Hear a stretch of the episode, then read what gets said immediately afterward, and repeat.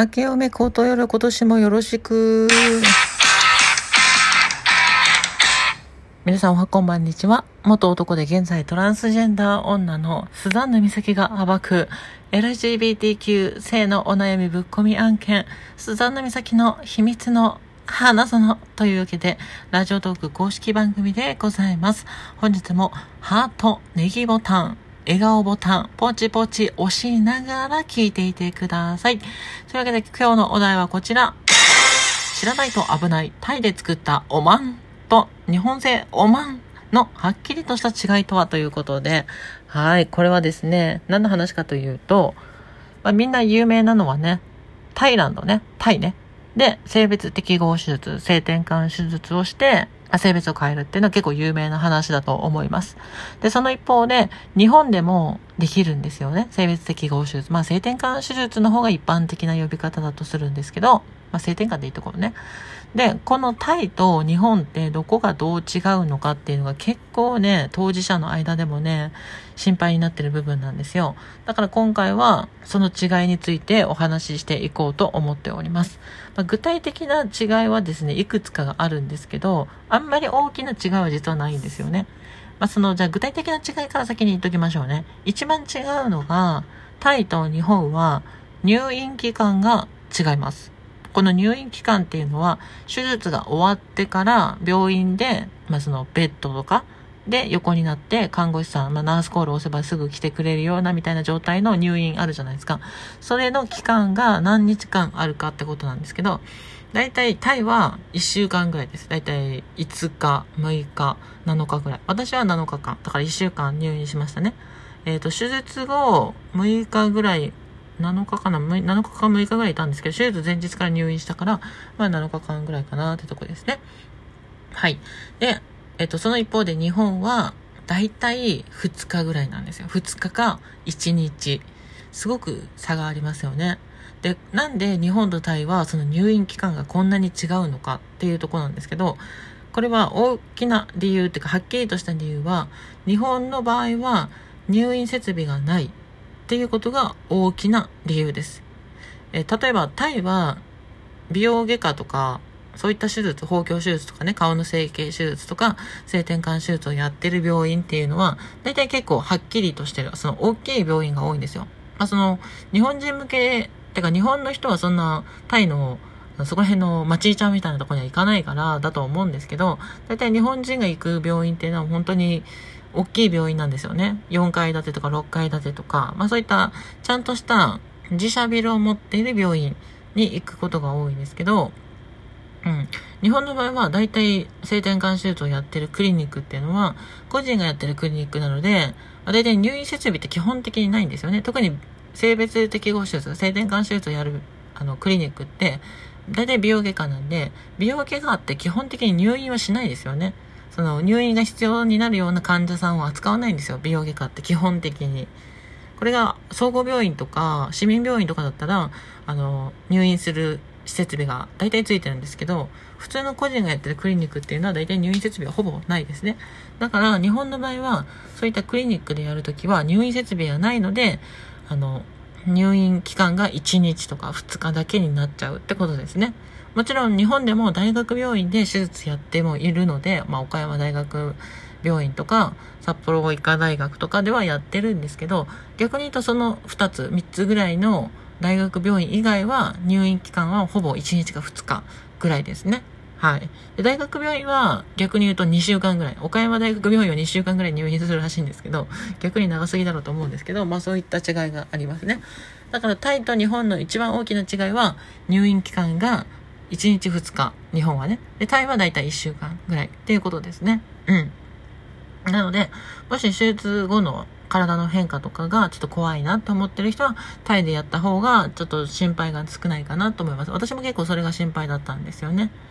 で、あと術式、その仕上がった股間の形の違いですけど、あんまり大きな違いはないんですが、ちょっとだけその切る範囲っていうのが若干違ってて、えっ、ー、と、まあ、もうどこが具体的に違うかっていうと、ちょっと写真を見せないと何ともわかんないですけど、仕上がりに関しては、タイでやろうと日本でやろうと問題ないクオリティの作品が仕上がるので、まあ、別に気にする必要はないんですけど、ただ術式が違うよ。とか、まあ、ちょっと切り、傷口の出来方がちょっと違ってくるかな、みたいな、そういった違いぐらいしかないかなっていうとこですね。はい。もちろん日本でも大学病院とクリニックとかによって術式が全然違うので、あの、また変わってくるんでしょうけどね。はい。で、その他の違いとしては、日本の病院は、あの、膣を作らないことが多いです。この膣っていうのは女性が、まあ、セックスするときに、まあ、ちょっとね、あれを突っ込む穴の部分のことを膣と言うんですけど、まあ、これをですね、タイはほぼ作ります。あの、本人が希望しない場合は別ですけど、基本的には性別適合手術では穴を作ります。その一方で、日本では、その、膣を作るクリニックっていうのは、意外と少数派なんですよね。有名なとこだと南雲クリニックとか、岡山医科大学とか、札幌医科大学、あ、岡山大学病院か、えー、札幌医科大学とか、あとは、えっ、ー、と、島根にある和樹プライベートクリニック、まあそこもちょっと特殊なんですけど、とかは、まあ増実するかしないかみたいな感じなんですけど、まあそんな感じですね。はい。だからその入院期間が短いっていうのも、そういった理由もちょっと反映してるんですけどね。もちろんあの日本で手術するときは膣が作れないっていうわけじゃなくて、あの作らない病院が多いってことであって作れないわけではないです、まあ、そういった違いがありますね。はい。であとえ、ー、とねこれは私の勝手な思い込みなんですけどやっぱタイの病院の方が症例数が多いからかしんないけどあの術後の治りが早い気がしますね。結構まあ私はタイでやったんですけど術後の痛みとかあの治りっていうのが早かった気がします、私だけなのかもしれないけどね。まこれもしかしたら思い込みかもしれないけど、うん。まあもちろん、その入院中はね、1週間病院で安静にしてるから治りが早くなるっていうのがあるとは思うんですけどね。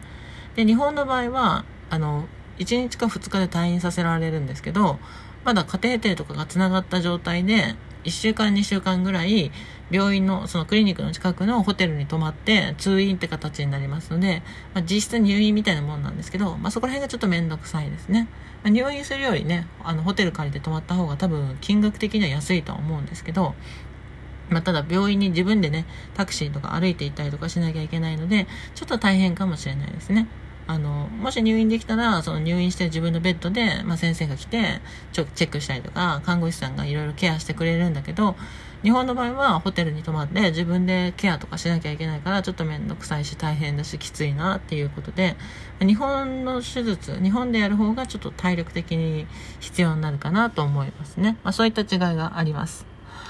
えー、その他の違いとしては、料金ですけど、料金はあんまり差はないですね。日本とタイは、昔はタイの方が安かったんですけど、今はね、タイもね、物価が上がってきてるので、まあ、あんまり本当に差はないですね。っていう部分。で、え他の違いとしては、えっ、ー、とですね、S 字結腸法って言って、その穴、女性の穴、膣ですね、を作るときに、あの、め、ほとんどの、あの、メジャーなやり方としては、もともとの金玉袋の皮を使って、それをね裏返して毛が生えないように処理をして、えーと、膣にするっていう術式が、まあ、世界的に主流なんですけどその他の術式として S 字結腸って言って内臓ですね。大腸ですね。大腸の S 字結腸っていう部分を切り取って膣にするっていう術式もあるんですよね。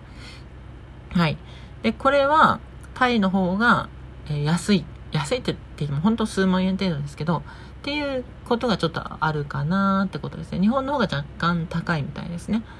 で、あとお腹に傷口が残らないように、腹腔鏡って言ったものを使って、まあ内視鏡みたいなやつなんですよ内視鏡とは違うんですけど、腹腔鏡っていうのがあって、それで手術をするときに、まあ、タイは、えっ、ー、と、ガムンホスピタルっていう有名な病院でできます。けど他の病院ではあんまやってなくて、日本では岡山大学病院はやってるみたいですけど、他のクリニックではない、その腹腔鏡を使った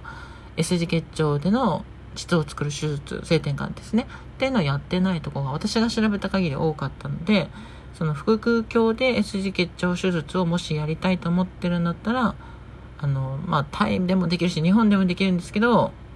タイの方が安かったのかな。いや日本の方が安かったのかな。まあまああんま金額変わんないまあそんな感じですね。はい。そういったところです、まあ、詳しくはスザンヌ岬の、えー知らないと怖い性転換あ性別適合手術日本とタイの違いえー、術式料金反転法はもう使われていないというタイトルで YouTube の方に上がってますのでこちらの方をご確認していただければなと思います。えちなみにさっき反転法って話をしたんですけど性転換で反転法ってめちゃくちゃ有名な話なんですけど実はこの反転法ってもう結構10年ぐらい前から使われてなくて今は反転法で手術する人ってほぼいないんですけどただその10年前の感覚とかで反転法っていう言葉があの一人歩きしててあの当事者ね私たちのようなトランスジェンダー当事者も性別適合手術は反転法なんだって思い込んでる人が多いので反転法って言葉をね扱いがちなんですけど反転法は今はほとんど使われてないよっていうこともついでにこのチャンネル動画では話してますのでぜひ見ていただきたいなと思います。というわけで今回長くなりましたがこんな感じです。この番組では皆様のお便り、えー、相談など受け付けておりますので差し入れもお気軽に送っていただけたら嬉しいなと思います。ちなみにこの番組のフォロー、クリップかなもよろしくお願いいたします。では最後まで聞いていただきありがとうございました。